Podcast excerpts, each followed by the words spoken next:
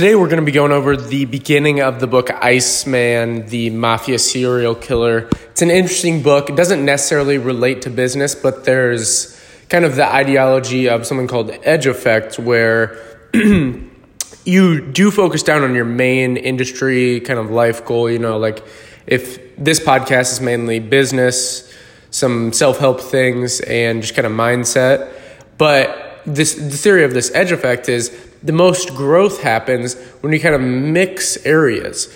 And in farmland and in the forest, the actual most nutrient dense areas for the soil is where multiple different kind of biomes mix together.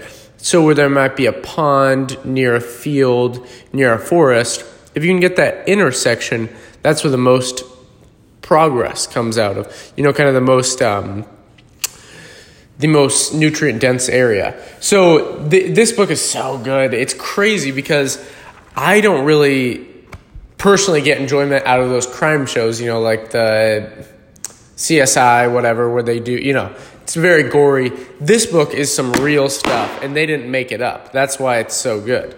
I absolutely love it. It's a long book. It's by Philip Carlo, and um, you know, it's he's also the author of Night Stalker, and this is basically the confessions straight from Richard Kuklinski, who was, you know, quote unquote, the Iceman, contract killer, and you know, I'll read you this little bit, which is actually really good. I was I'm about halfway through the book. This is my first time reading it. And, you know, kind of the setup to this is Richard had a really early childhood, and I'll probably talk more about this after I read this section. But uh, just to lay the groundwork, he had a really rough childhood. His dad beat the shit out of his mom, beat the crap out of him, actually beat the crap out of Richard's brother so badly that he ended up killing him. And uh, it's just terrible. And it, it kind of shows you how all through all these stories how messed up his childhood made him. It really made him numb, which kind of where the term the Iceman came from. So he's with Roy DeMeo in this scene. He's probably I think he's around thirty. You know, he's had what three kids now. His two kids with his first wife, he doesn't even he didn't have any emotional connection to. And recently, kind of in the timeline of this story, this is chapter twenty eight and if you have the soft cover version, it's the page 190. And, anyways, so he, in the previous couple chapters, talk about how he actually got married and, uh, you know, knocked this girl up. She had a kid with him, and he's actually connected to this family. But his other two kids and ex, he has no emotional connection to. So he's trying to make money. He hooks up with this guy named Roy DeMeo, who uh, basically is just kind of going to give him bigger jobs.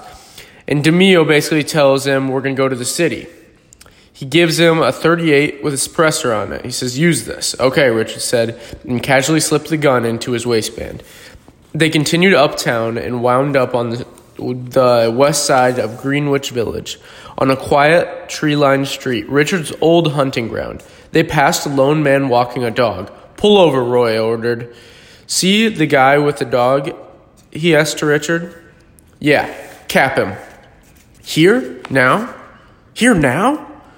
Richard, which he probably didn't sound like that. That's my. Uh, I doubt Richard Kuklinski, after you hear what he's about to say, would sound like that. Pretty sure he just goes, Here now, here now. Richard calmly stepped out of the car and walked towards the man with the dog, who was in the rear car maybe 20 steps. After Richard passed him, he stopped and turned around, tailed the hapless man. He wanted to do the job right in front of Roy and Joe. Just as the dog walker passed the Lincoln, Richard caught up with him, made sure he was un- unobserved, quickly pulled out the gun, and fired, shooting the man in the back of the head. He never even knew he died or why. He went down like a laundry bag. Richard confided. Richard calmly walked to the car and got in. You're fucking cold like ice. Well done, Roy said, smiling. You're one of us. And they went back to Brooklyn. You know, and then he goes in, like, introduces him to the gang, and he goes, This guy is fucking cold. And ex- excuse my French in this podcast, but uh, this is a book, you know, I don't really do books like this. I mainly have been focusing on the you know business books and I'll kind of leave you with that little short one. Let me know if you enjoyed this kind of different style where it's more it's a different type of book, and maybe look into that theory of edge effect. It's definitely interesting. Thanks for listening. Please subscribe to the Modern Academy and leave us a review.